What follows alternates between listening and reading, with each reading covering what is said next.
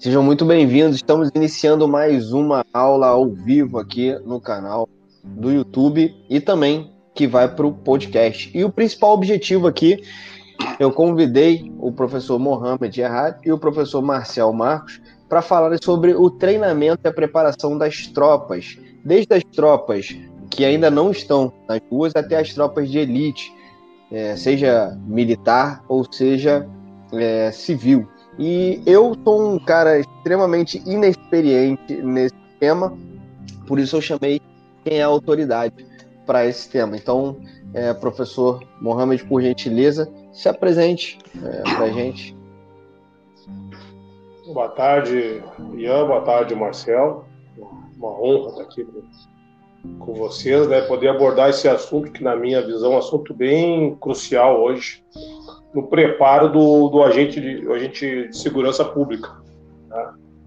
Porque essa, essa matéria de defesa pessoal policial, como era, ou autodefesa policial, e como tu até já citou outra vez, é, é fundamental para resguardar tanto a integridade física do, do agente, como daquele, que, daquele cidadão que está sendo abordado, né? E também a integridade moral do agente, que o agente uh, de segurança pública, infelizmente, devido a uma cultura aí, uh, bem forte no nosso país, principalmente os países da, latinos têm uma, uma, uma, questão muito forte cultural nesse sentido, de que o agente de segurança não pode errar de forma alguma. Então, às vezes, ele é muito seriamente penalizado por erros ou por ações mal interpretadas no, nos, nos nossos tribunais. Né? E na mídia de forma geral. Perfeito, professor. Um prazer ter você aqui. A honra é minha. E o professor Marcel, inclusive, só antes, Marcel, é, a gente fez uma live, Mohamed, lá no Instagram. Então, o pessoal que quiser realmente dar uma olhada no que a gente já falou anteriormente, vai lá no Instagram e dá uma olhada, que aquela live também foi sensacional. E até por causa daquela live que surgiu a ideia de juntar vocês dois aqui hoje para falar sobre um tema no YouTube, que a gente não tem uma hora definida, e a gente ainda consegue fazer um, um podcast aqui para o pessoal que gosta de ouvir esses temas é, com mais profundidade no carro, por exemplo. professor Marcel, o pessoal que me acompanha já te conhece, né? Você tá, a gente está sempre aí no, no, nos programas Raízes de Jiu-Jitsu, a gente já está participando de programas há mais tempo, mas mesmo assim, se apresenta um pouquinho para quem não te conhece, por gentileza. Bom, é, em primeiro lugar, agradecer, né? Isso aqui, eu fiquei impressionado realmente com, esse, com essa bate-bola que você tinha feito com o professor Mohamed aí. Até comentei em off contigo, caramba, o cara sabe muito, fiquei impressionado. Então, para mim, isso aqui também vai ser um aprendizado muito grande. Bom, meu nome é Marcel, eu tenho 50 anos de idade, sou policial militar, bombeiro militar há 28 anos. Trabalhei durante 23 anos com, com o serviço operacional, na linha de frente mesmo. Frente, tive a oportunidade de usar muito do que a gente treina em situação real e trabalhei com formação de tropa. Trabalhei em programas de reciclagem dentro da Polícia Militar do Paraná como um todo, formação de escola de soldado, trabalhei com guarda municipal, trabalhei também com imobilização tática para socorrista e teve uma hora que o Ian me descobriu e agora está me dando a oportunidade de falar um pouquinho a respeito disso aí. E eu quero aprender. Como eu falei para vocês antes da gente entrar ao vivo, eu sou a principal audiência desse nosso programa de hoje. eu já tive a possibilidade de participar de alguns treinamentos, como é, principalmente como auxiliar. Eu, participei em muitos treinamentos como auxiliar do meu pai, em treinamentos, por exemplo, da Polícia Rodoviária Federal, de batalhão do, por exemplo, do BOP e de Polícia Militar. Então eu já, eu já tive a sorte de ter essa experiência como auxiliar do meu pai. E algumas vezes eu tive a oportunidade também de participar dando aula, por exemplo, lá na Cadepol, é, na Academia de Polícia Civil aqui do Rio de Janeiro, de jiu-jitsu e voltado, obviamente, para noções de autodefesa, mas nada assim, curso tático. Então, o que a gente vai falar hoje é algo que eu realmente só presenciei é, como auxiliar assistindo. Agora, para que a gente possa entender, o pessoal possa entender um pouco mais sobre como é que funciona esse treinamento, é importante ter uma visão um pouco mais macro do mundo, né? Muita gente fala, ah, a polícia é treinada, a polícia é isso, a polícia é aquilo. É, só que o pessoal não consegue enxergar que talvez uma coisa que a gente estava comentando lá na, no Instagram, Mohamed, é que muita gente hoje em dia está altamente treinada. E muita gente tem conhecimento, nem todo mundo está altamente, altamente, treinado, mas muita gente tem conhecimento de lutas. Inclusive, você me mandou uma foto de, de um pessoal no, no presídio, né? Ali dentro de um, um presídio treinando boxe. Ou seja, é, a arte marcial ela pode ser usada como é, educativo, pode tornar uma nova profissão para o cara, ou o cara pode usar aquilo ali para engajar contra a lei. Porque quando a gente está falando de polícia, a gente está falando do representante do Estado que representa a lei, a aplicação da lei na prática. E se eu engajo contra a lei, eu não sou um. Eu sou um, um criminoso. Ponto. Certo? Ou... Ah, certo, certo. O que eu tenho, eu tenho assim visto, o Marcel acho que vai deve ter essa mesma visão, acredito pelo tempo que ele está atuando. É o seguinte, cara, o que acontece? Existe uma doutrina de defesa pessoal policial quase que mundial. Né? São quase os mesmos, uh, as mesmas técnicas, porque as pessoas acabam se conversando, enfim, importando essas técnicas ou exportando essas técnicas. Então acaba tendo uma, uma escola mais ou menos equânime assim, no mundo. A grande diferença que eu vejo é no, no cenário que nós atuamos aqui no Brasil e dos atores desse cenário. Uh, vamos concordar que de 20 anos para cá houve um incremento na nossa população, um acesso maior de artes marciais ou esporte de luta. Antigamente, como eu falei na nossa live lá, antigamente, há uns 20 anos atrás, as pessoas não conseguiam nem pronunciar a palavra jiu-jitsu corretamente. Né? Ah, ouvia falar jiu-jitsu, jiu-jitsu, entendeu? O pessoal, o pessoal não falava sobre isso. Não se falava há 20, 30 anos atrás de Muay Thai. Isso se popularizou de uma maneira vertiginosa, gigante no país.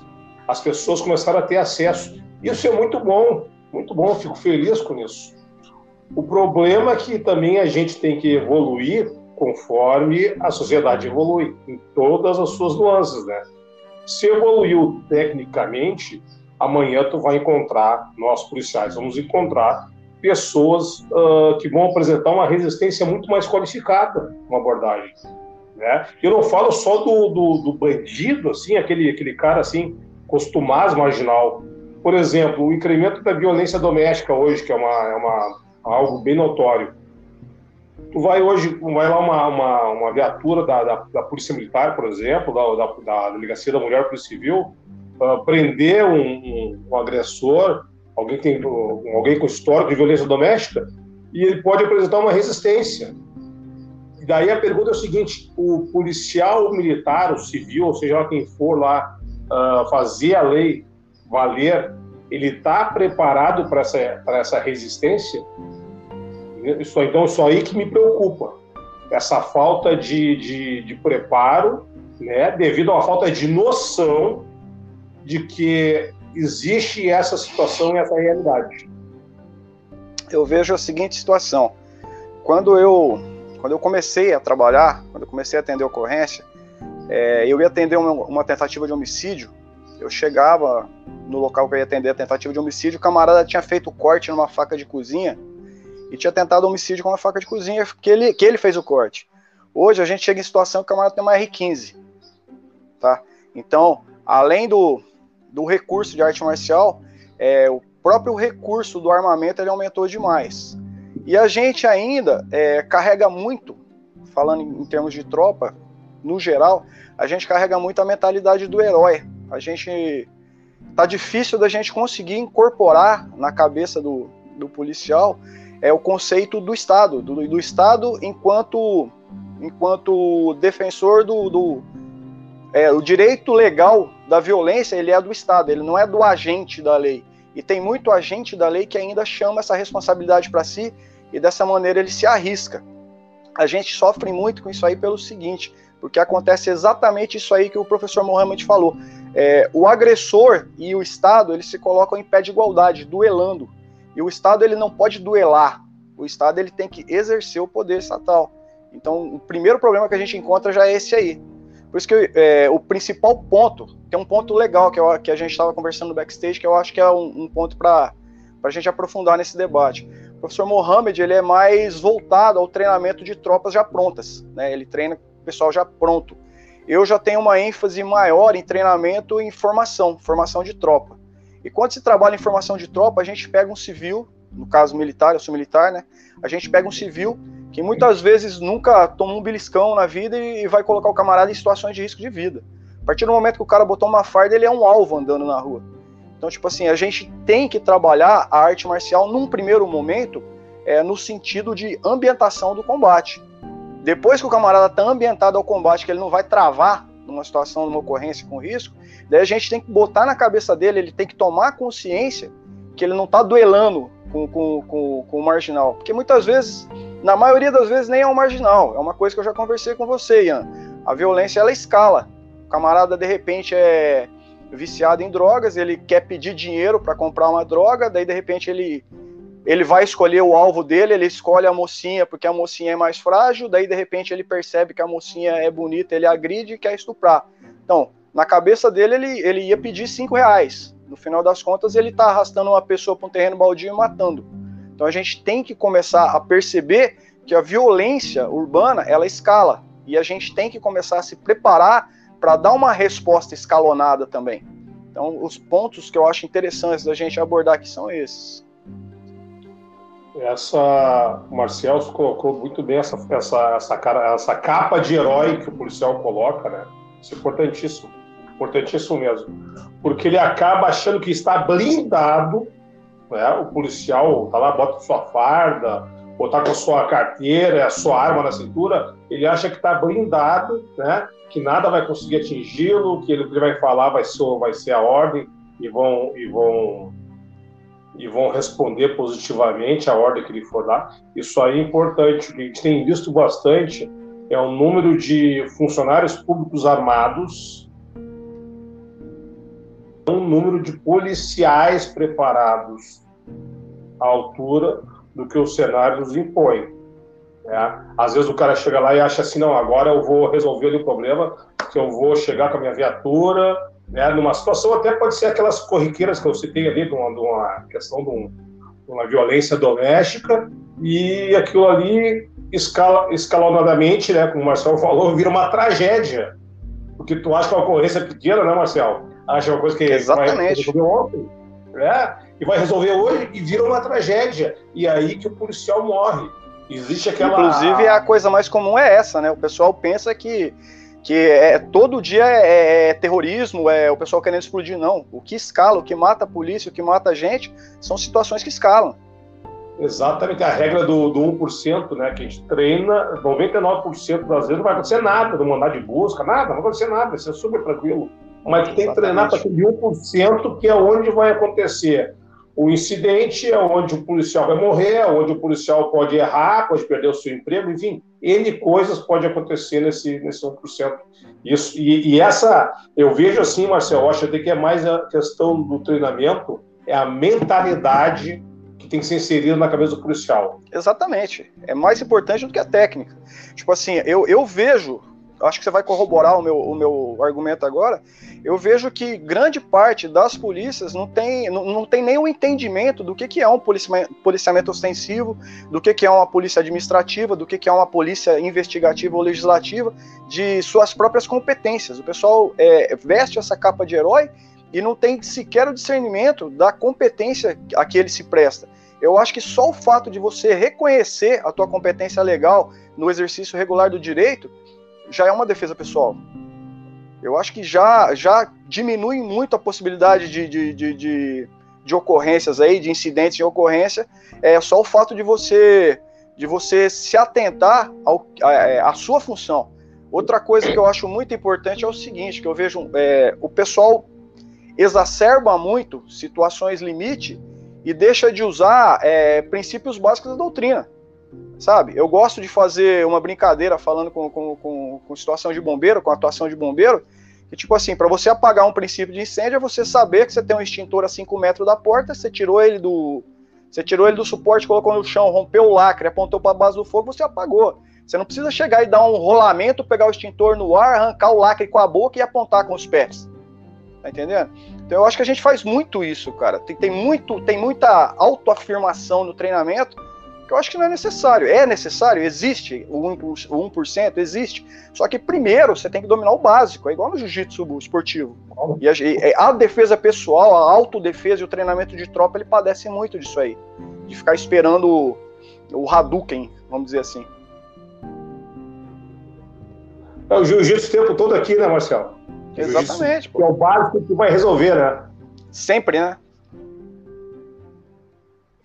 E a questão da prevenção também, né? quando você treina com esse mindset, o preventivo ali, você sabe que quando você vai tentar passar uma guarda, deixar o cotovelo descolado do corpo, tu vai tomar um ataque no braço, tu vai tomar uma raspagem lateral, tu vai tomar alguma coisa. Então a prevenção também nesse mindset faz com que você se pre, é, como né, no, no, numa situação como essa, onde você está botando tua vida em risco, que você olhe mais ao redor, que você consiga é, analisar um comportamento é, escalonando, né, já mudando o nível de, de verbalização, mudando o nível de, de linguagem corporal, que, né, então você consegue dar uma, você consegue ter uma previsão de aonde aquilo pode chegar e agir com, com a força necessária para para Sim, é, para que, tu, que tu faça essa leitura né, da, dessa cena, da, da, de fonte de risco, tudo.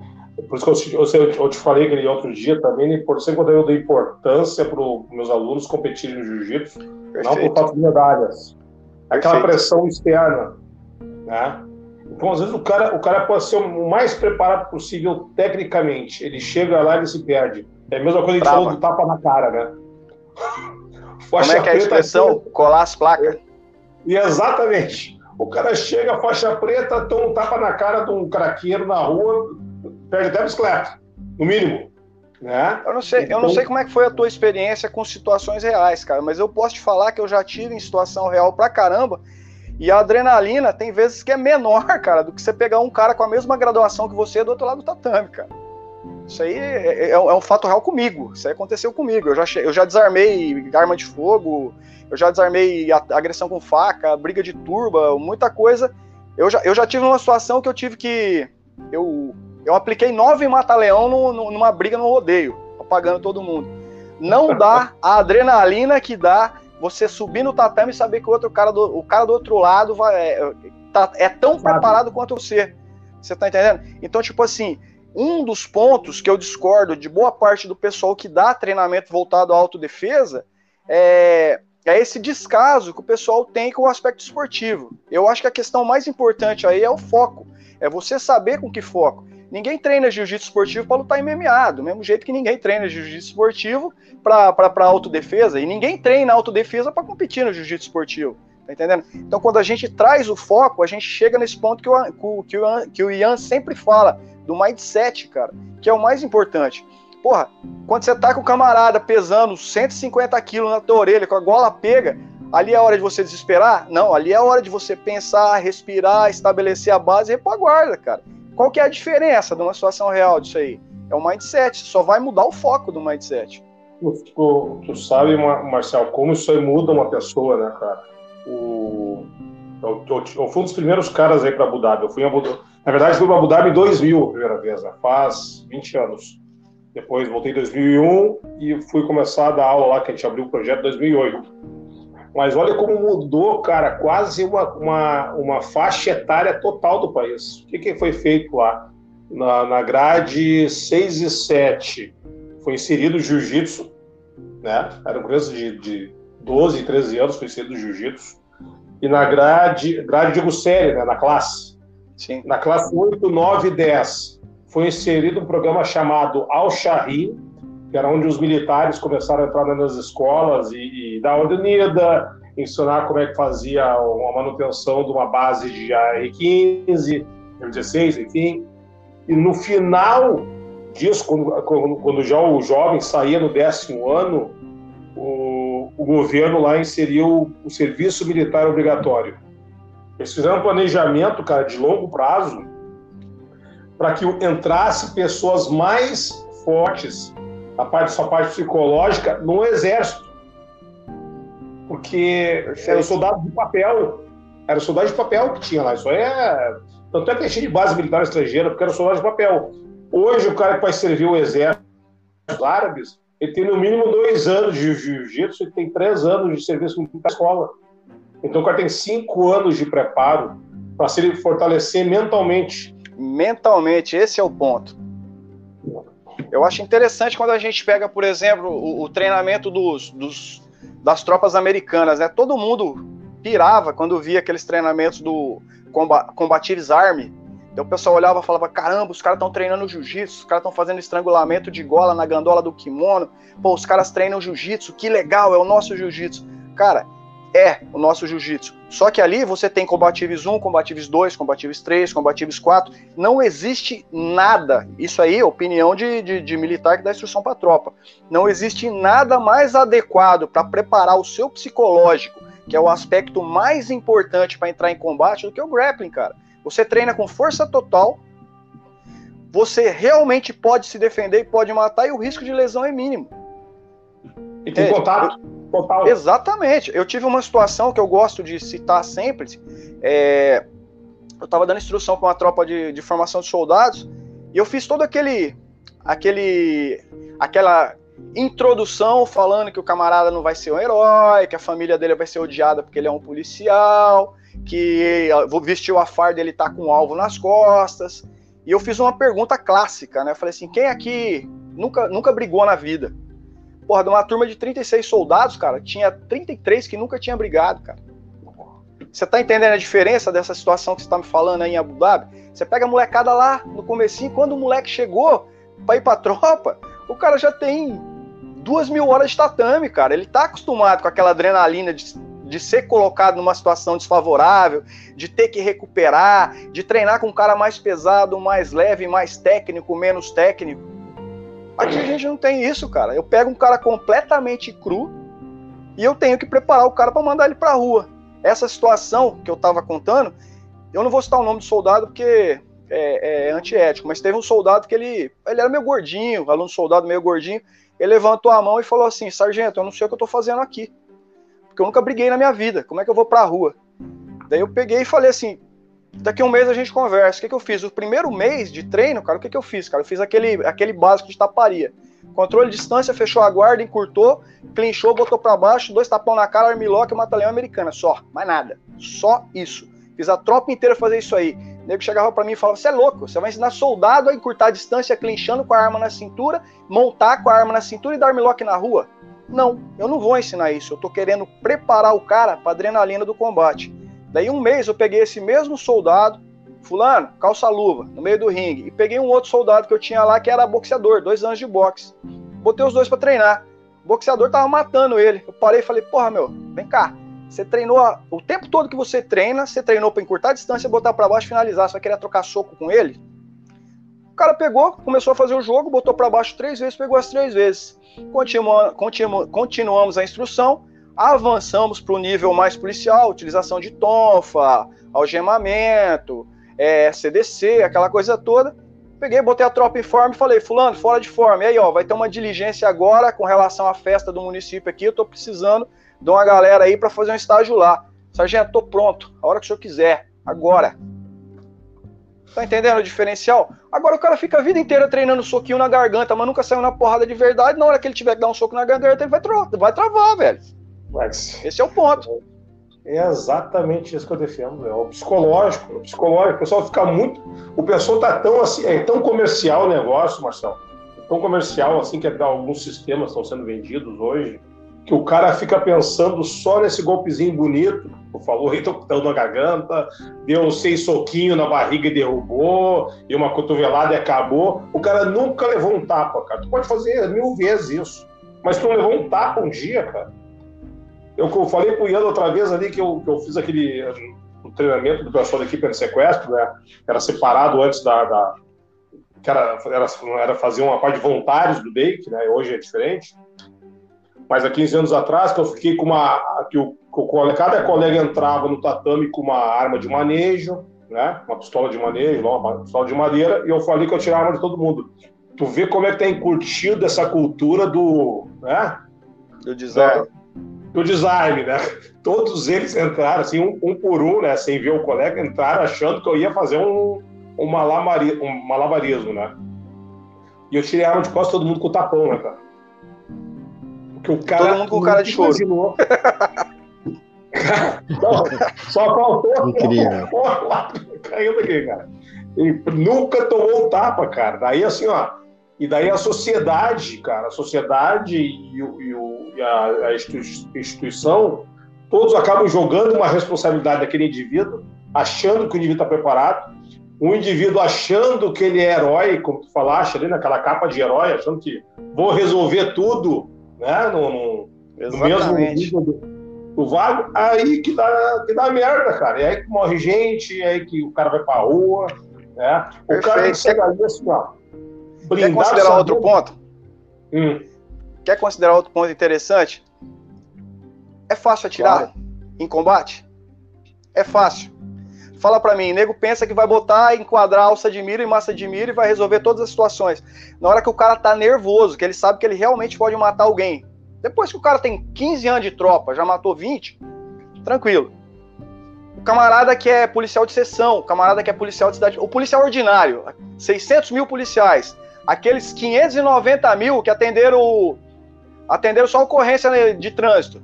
Na hora que o camarada tem alguém enquadrado na linha de tiro dele, é fácil. Ele vai acertar o tiro? Você tá entendendo? Então, o que que acontece? É que nem defesa pessoal, bicho. É, é, mulherada acha que chute no saco resolve tudo. Se a pessoa não souber dar um chute, ela vai quebrar o pé chutando, cara. Saca? O pessoal confia demais na questão de ter uma arma na cintura só que não é tão simples assim atirar. Tiro de combate, sabe? É a mesma coisa do cara treinar eminentemente esportivamente e achar que ele tá preparado para se defender. O cara treinar tiro ao alvo e achar que tá preparado para atirar em combate. Ele vai apanhar com a arma dele, cara. Eu já vi acontecer isso aí. Eu já vi um polícia trabalhando de, de segurança na hora de folga e um cara tomar a arma do cara e bater no cara com a arma dele. Então a gente volta lá no começo. O que, que é o mais importante? É preparar o psicológico. E desculpa, não tem nada que prepare o psicológico melhor que o jiu-jitsu, velho. Não tem. Até porque eu consigo treinar com vocês dois hoje, no pau, força total, vocês matam eu, amanhã a gente tá em condição de treinar de novo. Você vai pegar um Muay Thai, por exemplo, se a gente treinar no pau, velho, é uma semana para recuperar, bicho. Tudo machucado. Verdade. Você entende como que o mindset do jiu-jitsu faz a diferença para um policial, cara? É isso que eu queria que, que o pessoal botasse na cabeça. Não é a técnica em si, cara. É o psicológico preparado, cara. O cara que tem vivência de combate no tatame, ele, até para utilizar uma arma, ele vai utilizar melhor, velho. Com certeza. Sabe que eu conversei com, com um militar de, de, de uma tropa de elite americana aí, quando eu morei no Oriente Médio, e ele me falou que o, o cara tá realmente na ponta dos cascos, numa, num órgão de, de, de especial, o cara tá realmente formado, uma tropa de elite de ponta, leva em média 16 anos, cara. Eu falei assim, porra, mas 16 anos, cara, mas tu, tu, tu, vai, vai aprender em porra, 16 anos, mas em um ano tu aprende tanta coisa, por que 16 anos? Ele falou assim, cara, 16 anos tu tem essa experiência aqui, essa calma aqui, ó, no coração. Isso tu faz esse período. Esse é o ponto. Esse é, é o ponto. Pode ser pica, sabe um monte de coisa, mas, pô, tu pega essa experiência que, a gente, que eu te comentei, comentei pra vocês em Abu Dhabi, cara. Uh, é claro que daí esse tempo total, assim, de 16 anos, digamos, ele acaba sendo diminuído porque se tu pegar hoje, uh, deixa eu falar para vocês, eu tenho, eu tenho um projeto aqui com, com, com, crianças em situação de risco, faz já alguns anos. E eu tô, agora entrou o primeiro, o rapaz entrou no passado no exército. Rapaz já, né? Já vão crescendo, já vão, né? Faixa azul. Foi o praça mais distinta do batalhão dele, cara. É, é quase óbvio, né? É, é, pra gente é, que é do jiu-jitsu é quase óbvio, né? É óbvio. É. Esse é o ponto. Tipo assim, a filosofia intrínseca do jiu-jitsu, cara, de você se aperfeiçoar o tempo inteiro, buscar o teu autocontrole o tempo inteiro, tentar melhorar a tua, a tua, a tua técnica, o teu desempenho o tempo inteiro, você transfere isso aí para todos os aspectos da sua vida. É o tempo não, todo assim. Eu não sei se Daí você, você sabe, se você Pois, sabe, Marcelo, não sei se você sabe aí uma história é, que ficou meio em off lá nos Emirados Árabes, não sei até que ponto ela, ela foi uh, divulgada depois. Uh, quando eu cheguei lá, tinha seis brasileiros: tinha o Carlão, o Suião, o Olavo, o Gordinha, o Boto e o Cid. O Carlão era o cara que estava lá mais tempo e levou o jiu-jitsu para as forças para a guarda real, né, começaram a treinar, e para as forças especiais. E por que, que foi para as forças especiais o jiu-jitsu dos Emirados Árabes? Os Emirados Árabes eram os únicos países do Oriente Médio que estavam auxiliando os Estados Unidos na guerra do Afeganistão. Certo momento, uma pessoa lá dos Emirados Árabes, um cidadão, foi pedir auxílio lá para o Sheikh Mohammed, que é o, que é o chefe lá das Forças Armadas, é o líder real do país, de que o filho dele estava na Al-Qaeda no Afeganistão. Ele não queria que matassem o filho dele, então foi pedir ajuda para o Sheikh. Né? O que, o Sheikh fez? Mandou as forças especiais capturarem esse cara no Afeganistão. Certo? Pagou essa missão. Eles foram para o Afeganistão e conseguiram capturar o rapaz vivo. Né? Prenderam o rapaz, trouxeram para os Emirados. No relatório que foi passado para o Sheik, ele falou, o general lá das Forças Especiais falou o seguinte: não, a gente trouxe ele, só teve um problema. Ele quebrou nossos caras. Ele quebrou os milicos lá da, das Forças Especiais. Né? E daí o Sheik Mohammed falou assim: não, já, já conhecia o jiu-jitsu, porque na verdade ele que teria incentivado o irmão, o Sheik Tarnum, a fazer jiu-jitsu, já foi cara da DCC, enfim. Falou assim: não, vou resolver o problema de vocês. Uh, vou trazer uns caras do Brasil. E daí, daí que realmente cresce, cresce o jiu-jitsu dos Emirados Árabes através das Forças Armadas das Forças Especiais. Quem é que dava aula lá? Pro, eu perguntei para as Forças Especiais que a gente acabou treinando lá do, do SOC, SOC, que é o nome. Quem é que dava aula antes? Falou assim: não, o pessoal que é da Coreia, são os coreanos. Eu falei: tá, mas onde é que eles estão agora? Ah, a gente botaram eles na Federação de Vôlei, são juízes do vôlei agora. então, Legal. Tu vê, cara, Tu viu que trouxeram o pessoal do jiu-jitsu do Brasil para resolver um problema tão crucial, cara, tão grave, né? Que, que chega do um extremo, né? São no extremo. Estão falando de uma guerra, uma das maiores guerras da idade contemporânea hoje. Nós estamos falando de forças especiais e de treinamento de alto nível. E os caras pegaram, pessoa pegou três caras do Rio de Janeiro e botaram lá, cara, do Oriente Médio para resolver você o problema. Sabe quantas, você sabe quantas horas de defesa pessoal eu tive na minha formação de soldado? 30 horas. 30? 30 horas. Formação de sargento mais 30 horas. Agora, a formação tem 70, 90 horas. Daí compara com essa situação contato, que você está falando. Pode ter o um contato não? A, a, minha tropa pode. O meu comandante me deu autorização para mim, para mim modificar o plano de matérias. Sim. Então o que, que eu fiz? Aquela, aquela, aquele catado de técnica de judô, karatê e jiu-jitsu, eu, eu acabei com aquilo. Se quiser, depois tiver interesse, eu te mando meu plano de matérias. Oh, claro. No plano de matérias, eu, eu, eu dei uma invertida na situação justamente por causa disso aí. A gente não tem essa realidade do, do, do, dos Emirados Árabes, por exemplo. A gente tem uma realidade mais próxima do, da realidade americana, cara. É aquele policial de cidade pequena que mal sabe o que está fazendo, mas que vai enfrentar uma ameaça igual a todas as outras. Então o que, que eu peguei, cara? Eu foquei nessa questão da, da inversão da pirâmide, eu inverto a pirâmide. Primeiro eu foco na questão da estratégia, da tática, e só por último eu foco no aspecto operacional, o aspecto técnico. E o meu aspecto técnico, em primeiro lugar, eu foco na, na ambientação e controle de estresse do combate. Daí depois, professor, qualquer coisa funciona, bicho.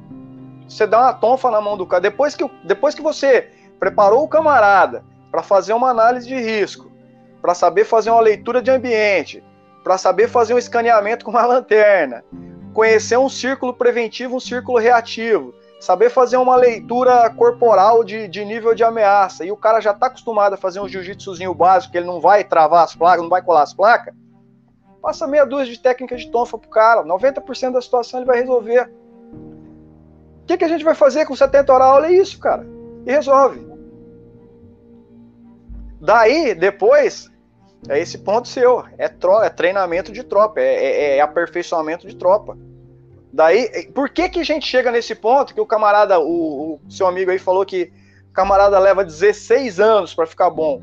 Porque, que nem eu, eu, gosto de falar sempre, de 600 mil militares que a gente tem aqui, você vai ter o quê? De tropa de elite? Mil?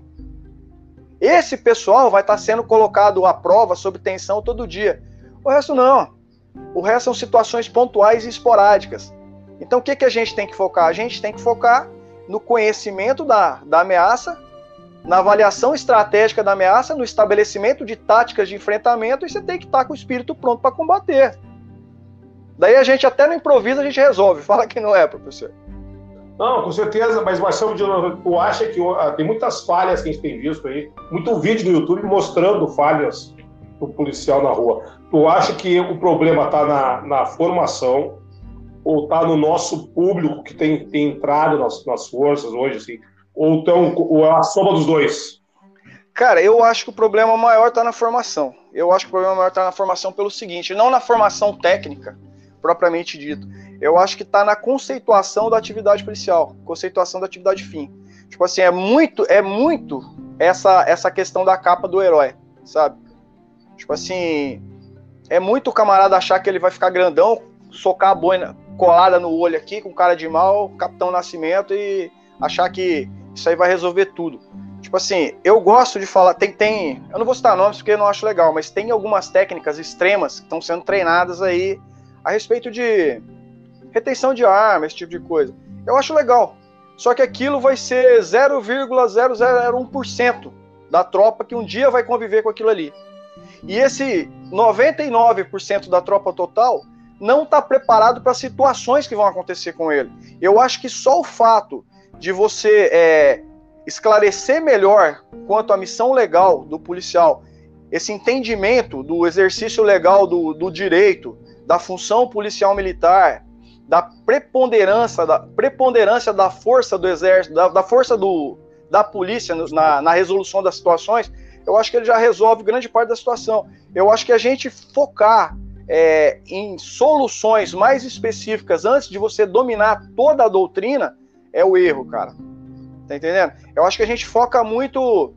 Pô, vou, vou, vou, vamos fazer um exemplo bombeiro para ficar mais fácil. A gente foca muito em apagar um incêndio num posto de petróleo e não ensina o camarada a pegar um extintor e apagar um incêndio numa lixeira, cara. Então eu acho que muito do erro é isso aí.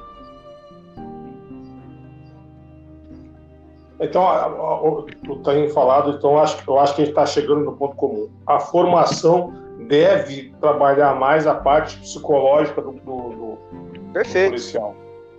Porque até não temos tempo, não temos, não temos tempo para fazer uma faixa preta, né? Exatamente, esse é o ponto. É, é, exato. E ele não vai ter que dar soco na garganta de todo mundo. É, não, isso Você tá entendendo? É... 80% das situações ele vai, ele vai resolver na verbalização. Ele não precisa nem sacar a arma, só dele botar a mão no couro, esticar a mão para frente, falar: parado, cidadão, mão na cabeça, vira de costas. A maior parte da situação ele resolve. A é, entonação de voz é mais forte que o cara ser um Exatamente, Verdade. esse tipo de coisa. Eu acho que falta muito disso aí, de entender o, a, a, doutrina como um todo.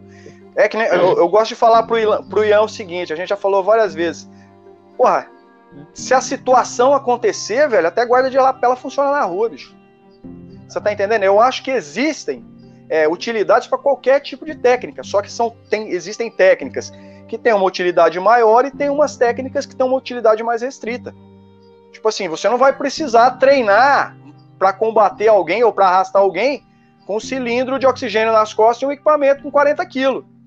Eu vou, é, eu sou tropa de elite nisso. Tá entendendo? Só que todo mundo, ó, esses dias atrás, tem poucos dias, morreu um faixa preta. O pessoal tava conversando no grupo, eu não sei de onde ele é. Ele morreu engasgado com um pedaço de carne, cara. É, da Bahia. Você tá entendendo? Porra, ninguém sabia fazer uma manobra de Heimlich ali. Deus o livre, como é que não, né, cara? O negócio Então quer dizer, nego sabe, nego aprende a dar um duplo twist carpado e cair encaixando um triângulo, mas não sabe fazer uma manobra de Heimlich, cara. Então esse é o ponto que eu acho mais importante, cara. Eu acho que a gente foca muito no na mágica, né? Eu vou chegar lá e vou resolver com um triângulo voador no pescoço, desarmando, meio Railan assim da vida. E, porra, não aprende a fazer uma verbalização correta, tá entendendo? Não aprende Caraca. a, a, né?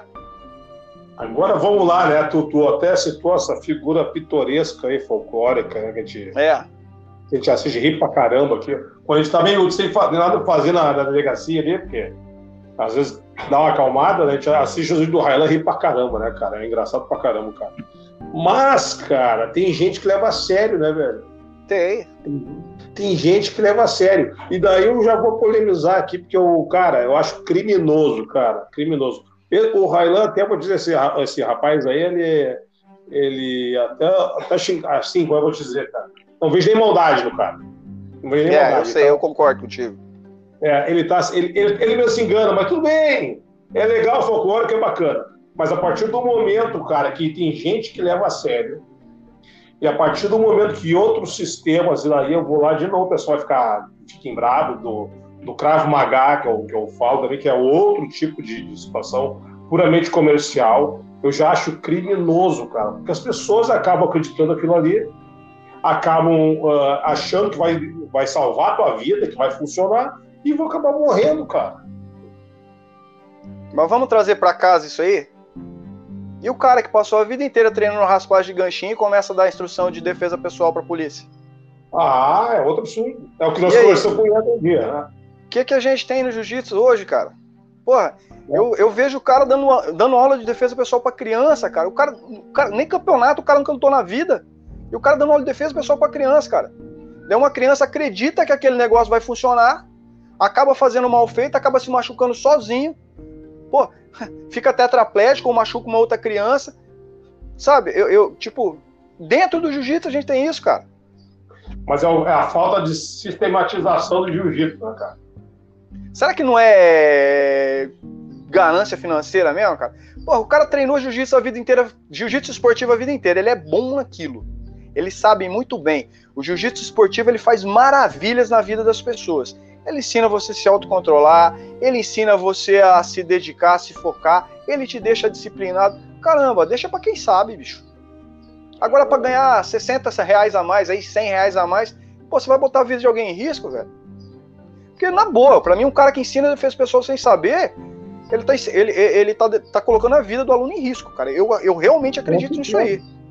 Com certeza, com certeza. Você quer ver um troço que é absurdo? Meu, como é que alguém ensina uma técnica de desarme de arma de fogo sem ensinar como é que manuseia uma arma de fogo? Vamos supor que o cara consegue tomar uma arma de alguém. Ele, ele, ele se mata sozinho com a arma. É verdade. Não sabe nem destravar, tirar Exatamente, arma não sabe tirar o carregador da arma, pô. É verdade. Não sabe ciclar a arma para tirar, uma, pra tirar a munição da câmara. Ah, eu sei me defender de arma de fogo. Ai, tira esse negócio de perto de mim que eu nunca peguei. É, pô. É, cara, é, um, é onde tem, tem trouxa, tem malandro, né, cara? Infelizmente, né, cara? Só que é perigoso, né, cara? E daí, tipo assim, isso aí prejudica você. Você é o profissional especializado, profissional altamente treinado, profissional que passou por todas as situações possíveis, usou isso na vida real, vai pro mesmo, mesmo balai de gato, velho. Ah, é, entristece porque tu vê colegas dentro da tua própria instituição fazendo aquilo ali também. Porque para pessoa que não está na, na polícia, olha, veja bem, tu vê o cara que fala assim: não, eu vou dar aula de defesa pessoal, eu sou faixa preta, eu sou policial. Cara, tem nada a ver uma coisa com a outra. Eu, o Marcel falou tudo, cara. Porque às vezes o cara é faixa preta de, de judô, de jiu-jitsu, nunca fez uma defesa pessoal, fez um concurso público, estudou, passou policial, formação pífia, acha que sabe, cara. E daí sai vendendo aí e as, e as, e as pessoas acreditam, né? E, e, toca ficha, né, cara? E tu tendo um bom parceiro. Uma coisa que eu gosto de falar. Tu vende bem. Uma coisa que eu gosto de falar, professores, é o seguinte: existem três tipos de profissionais. Existem outros, mas assim, dentro de uma, de uma linha de raciocínio, existem três tipos de profissionais.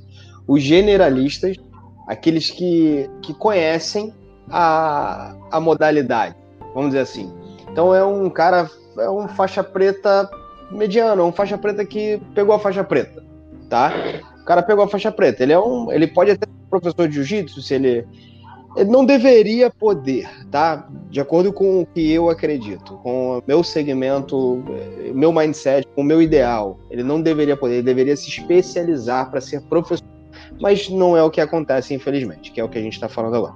Então ele é um cara generalista, ele conhece um pouco de cada coisa, um pouco de. Ele conhece um pouco, ele sabe que para raspar de gancho ele tem que deitar de lado. Ele sabe que para dar uma queda ele tem que entrar o quadril. Ele sabe que para fazer uma defesa pessoal ele joga assim o corpo mais ou menos. Então ele sabe um pouco de tudo.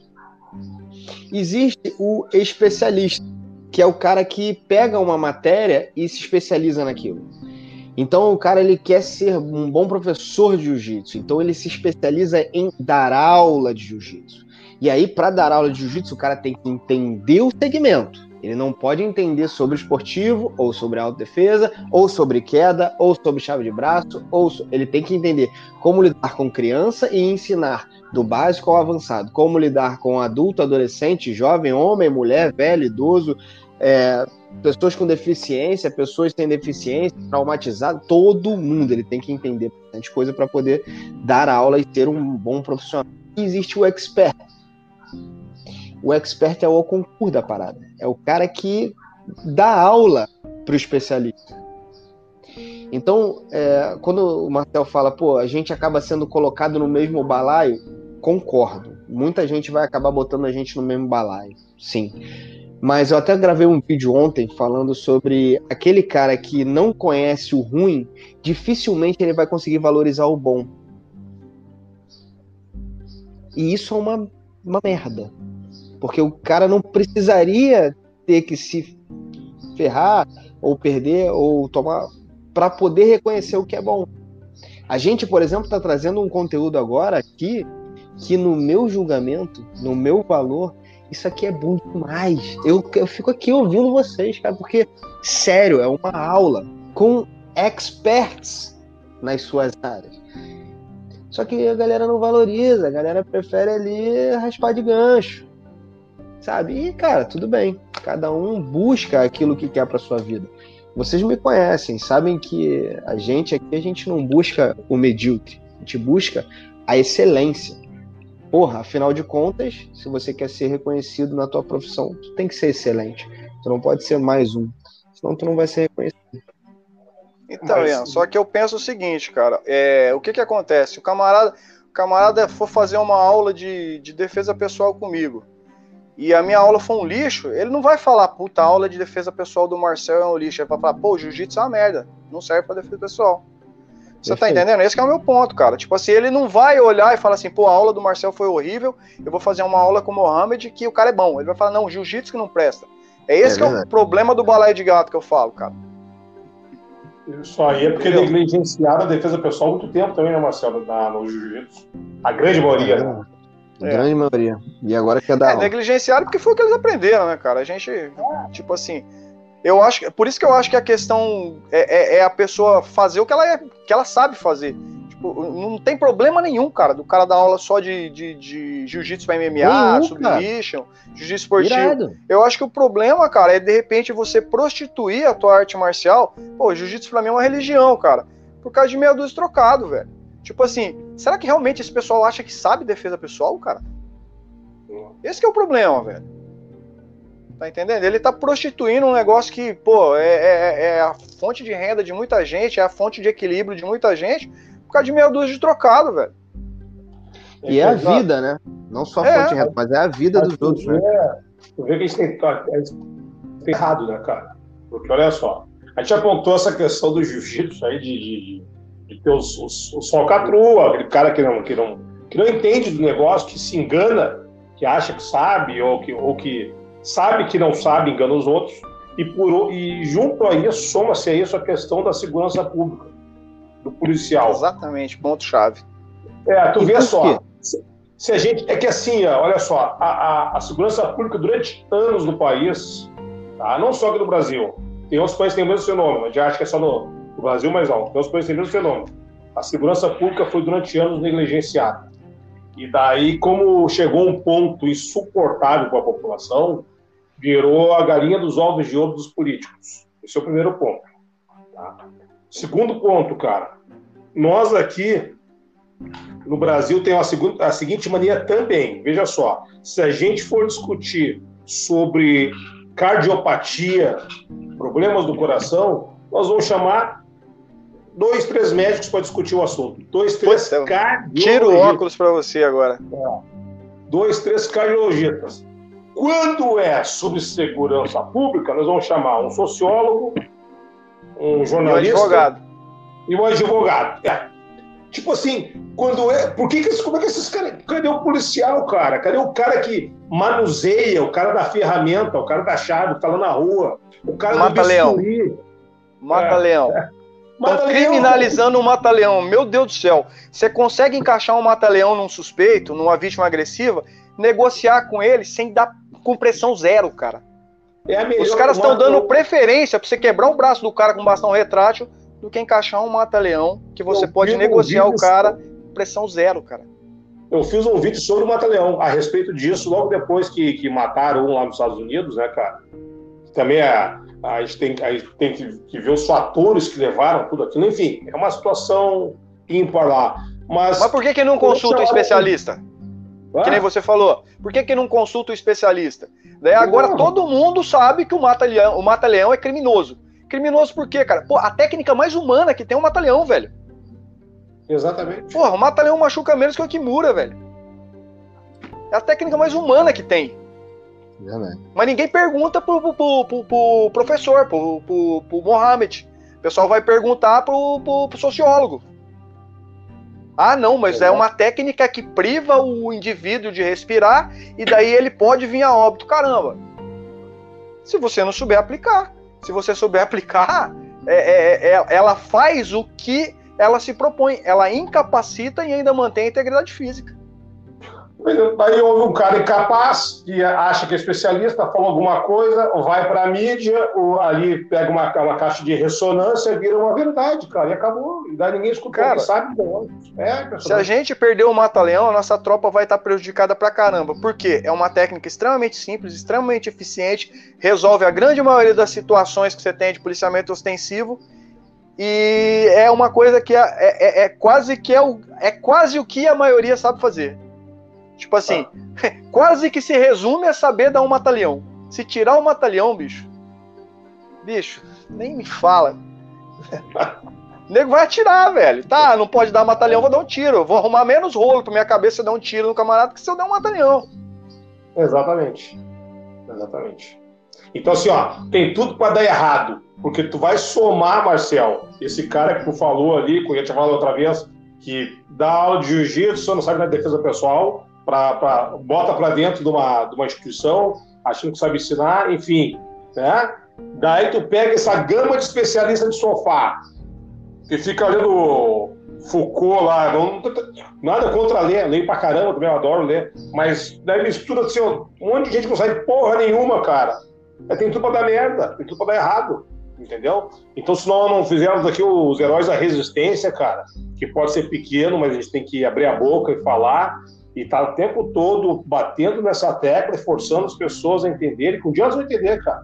Um dia elas vão entender e, e- e trabalhando e ouvindo, claro, os outros, as outras opiniões, né? Tem muita gente boa por aí, que às vezes não tem voz, que a gente tem que dar voz e ouvir elas, né, cara?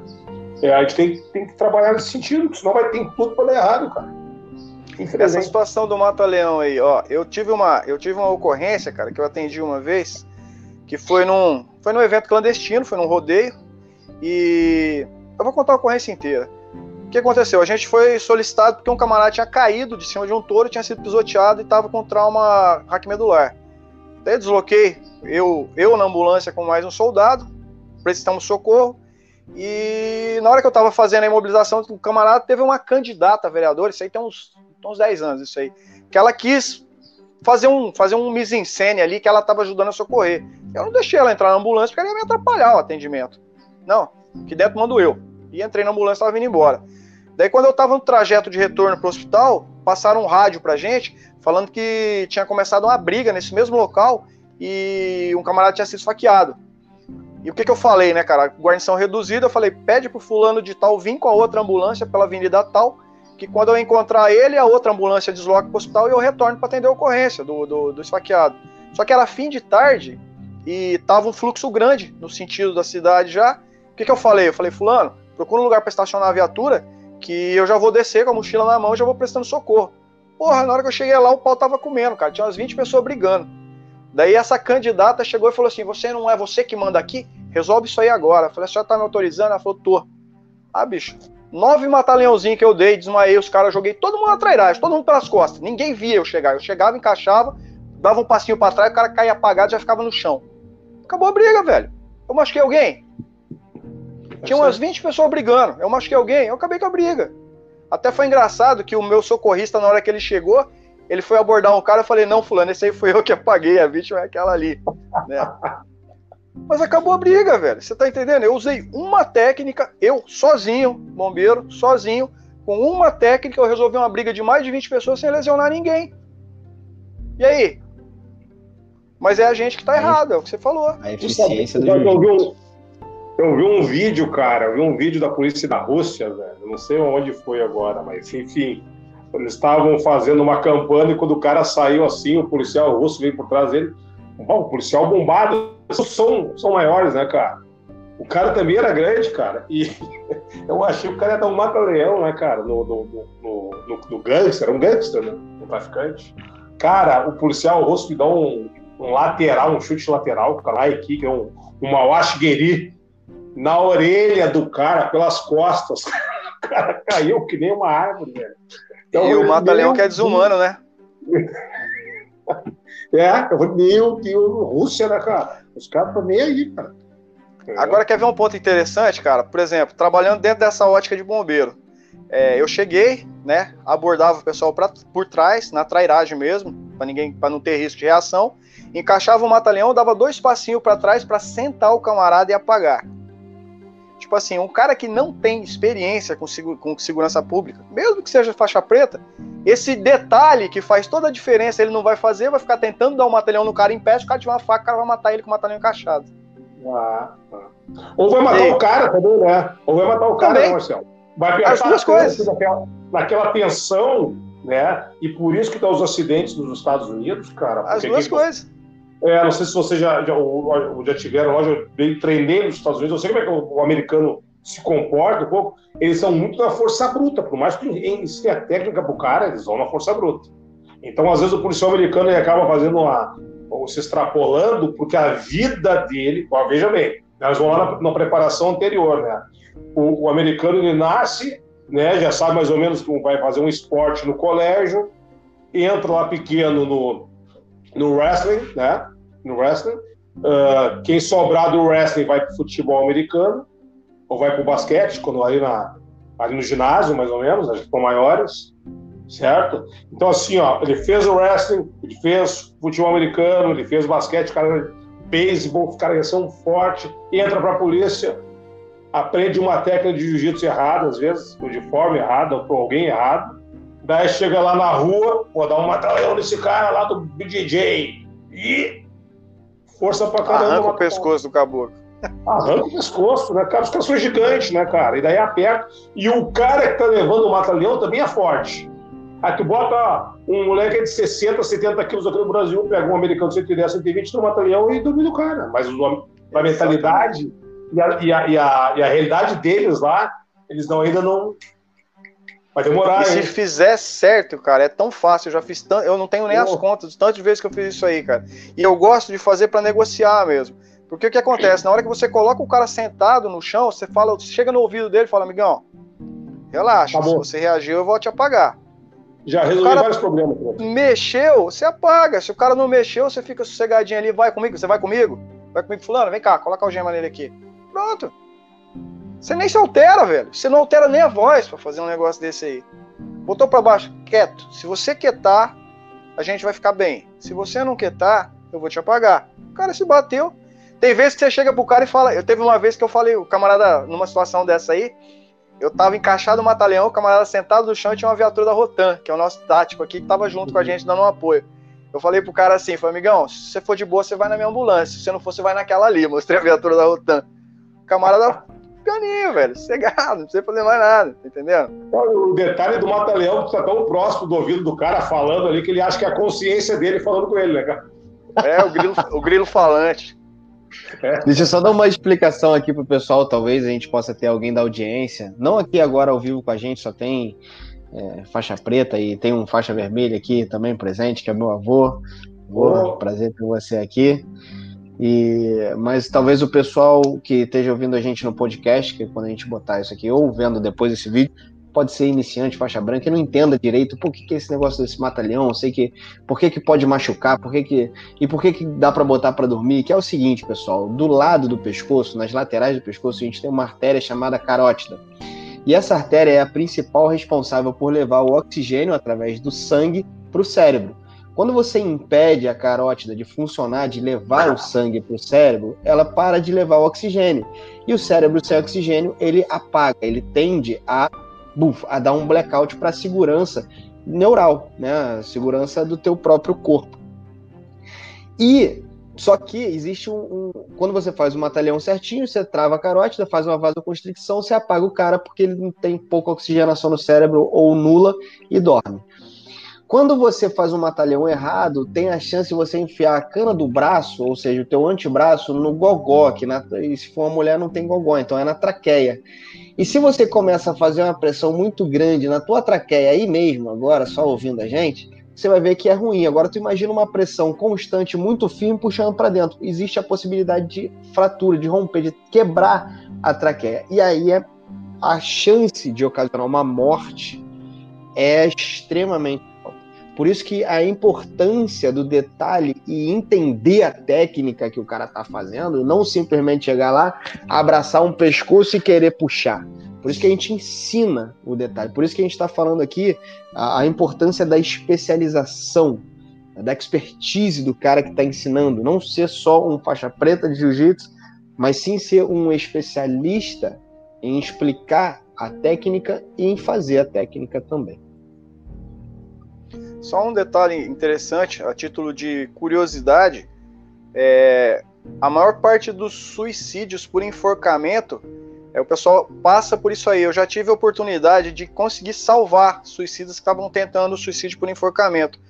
E quando você conversa com as pessoas depois, elas falam que tentaram voltar, mas os braços não respondiam mais. Entendeu? Então chega num ponto que ela dá a constrição, você até se arrepende, só que daí você já não consegue mais erguer o braço, não consegue mais levantar, não consegue mais tirar a corda e você se vê morrendo.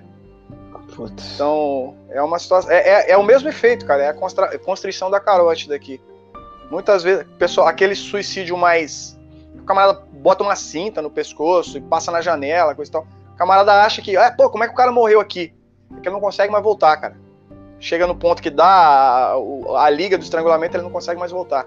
Começa a ver estrelinha, né? E por isso que é importante tu também passar. Exatamente. Por isso que é importante tu passar pela experiência também. Quantas vezes você já botou alguém para apertar o teu pescoço e tu foi até o teu máximo do limite ali? E até dormir. Até formigão Até quantas vezes eu já dormi, porra? Já dormi inúmeras vezes. Assim, algumas de propósito, outras sem propósito, sem querer, e acorda com o pezinho pro alto, tudo bem, assim, essa experiência, não que eu não tô falando para que todo mundo se ponha na situação de, de, de dormir, mas é interessante você vivenciar a experiência para que tu saiba como é que é, o que, que o cara que tu tá apertando o pescoço está passando, né? Outro ponto importante também que eu acho legal de abordar, acho que o professor Mohamed vai, vai corroborar, é que tem várias situações que você tenta aplicar chave de articulação, principalmente quando o cara tá drogado, cara, drogado, surto psicótico. Você pode arrancar o braço do cara, virar pro outro lado, cara, que ele vai continuar batendo. E o estrangulamento não, cara. Sem, ele é muito humano, cara. Eu, eu, faço tanta questão de bater nisso aí, que eu acho que a técnica de constrição, não vou usar isso novo. Não, vamos ser politicamente correto, não vou nem falar estrangulamento. Falar constrição. Ela é humana, cara. Você tá entendendo? Ela não deixa lesões, ela é, realmente é, domina a situação sem, e, e, sem possibilidade de reação. Numa dessa, em qualquer que... outra chave de articulação, você pode arrancar a articulação do cara do lugar e o cara continua batendo que nem um louco, velho. Eu lutar o ADCC em 2000, cara, eu lutei na Liga Árabe, né, que era separado na, na época. E foi o pessoal, foi o Sami, o Sami Al Jamal, que mora na Jordânia hoje, tinha lutado em 99, ele é ele também é de descendência árabe. E falou, cara, eu era da categoria de cima. Era eu, eu, eu era da média, o Antônio Jaúde de cima.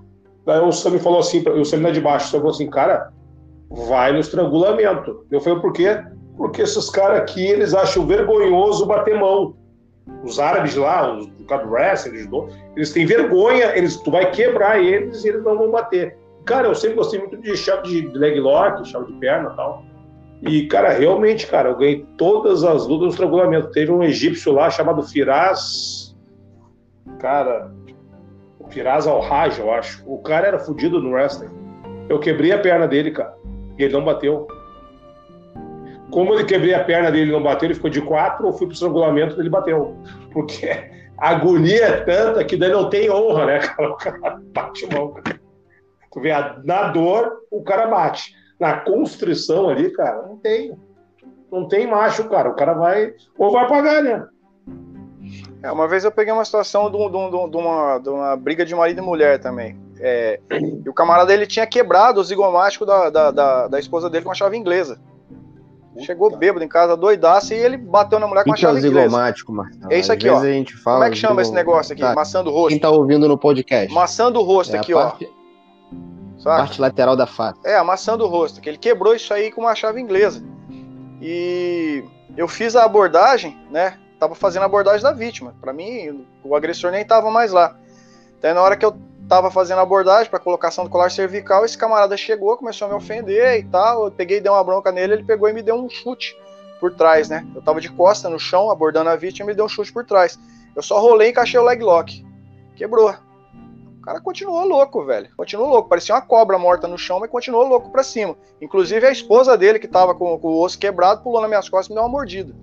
Né? Larga meu marido! Né? Como que foi? Gola, gola da camisa, camisa de botão, gola da camisa no chão, desmaiei o cara na gola da camisa e acabou. Luta de chão mesmo. Dentro da cozinha da casa do camarada, eu rolei para trás, encaixei, parecia uma cobra dando pesada. A mulher dele montou em cima de mim, eu apaguei o cara, paguei o cara na gola. Que loucura. Daí acabou.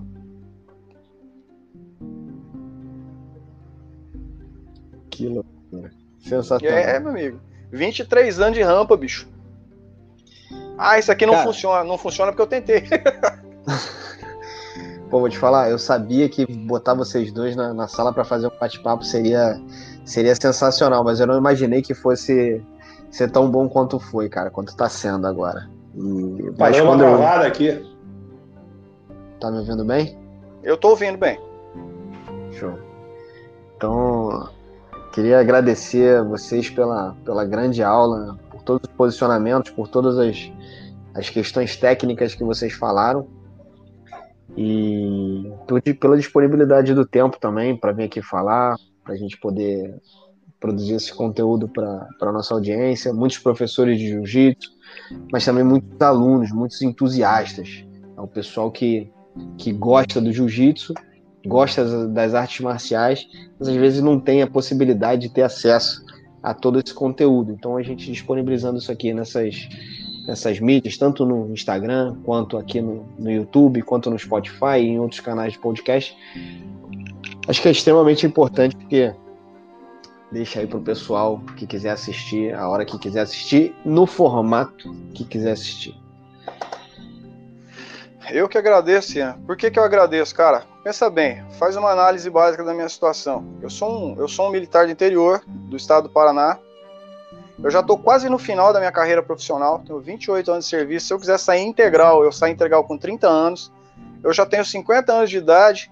Tipo assim, se não fosse você abrir esse espaço para mim, cara, você e seu avô, conhecimento que eu ia, ia morrer comigo, você sabe disso, pô. Tipo assim, foi, foi você que, que me incentivou a trazer isso aí pro pessoal. Para mim era história para contar pros meus netos, cara. Pô, dei, dei aula pra polícia, dei aula pra guarda municipal, atendi um monte de ocorrência, desarmei arma de fogo, desarmei faca, atuei em briga de torcida em estádio quando caiu arquibancada. Pra mim era tudo historinha. Daí de repente você teve essa perspicácia de olhar e falar, pô, esse moleque tem umas coisas legais para falar, que pode servir de, de referência.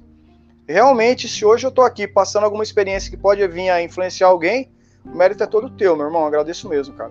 Ah, até parece, cara. Se tu não tivesse vivenciado tudo isso, como é que eu ia fazer isso sozinho? Não, mas ninguém ia saber teu, nem que eu existo, velho. Pô, Mohamed Não. aí é lenda, você é lenda. Eu não sou ninguém na hora do dia, velho. Ah, para Entendeu? Subão, velho.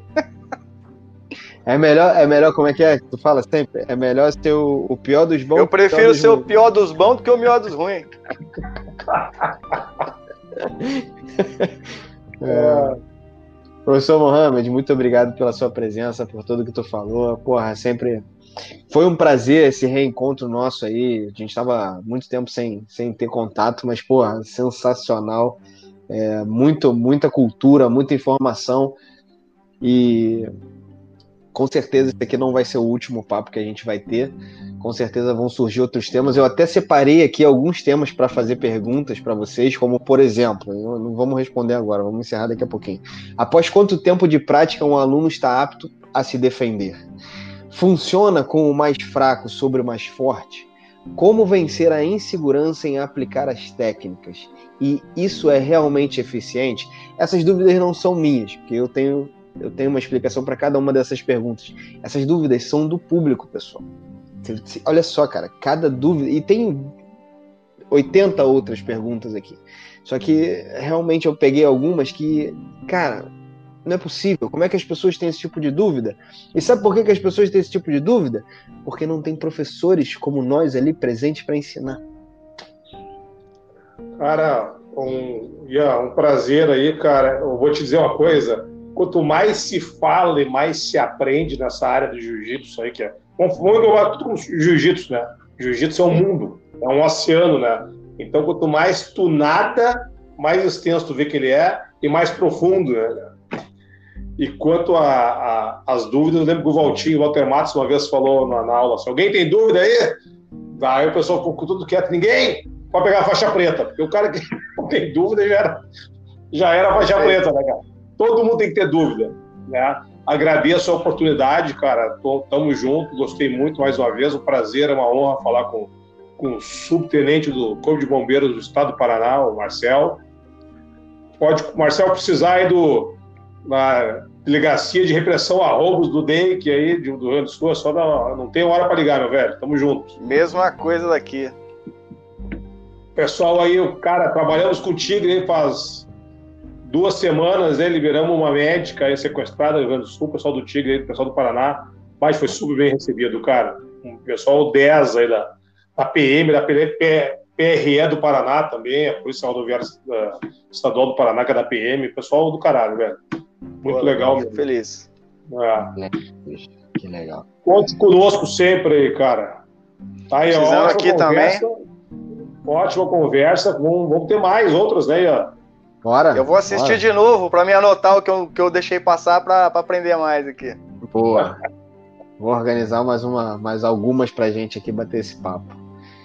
Professores, muito obrigado não só pelo que vocês fazem pelo jiu-jitsu, mas também pelo que, você, pelo que vocês fazem pela sociedade.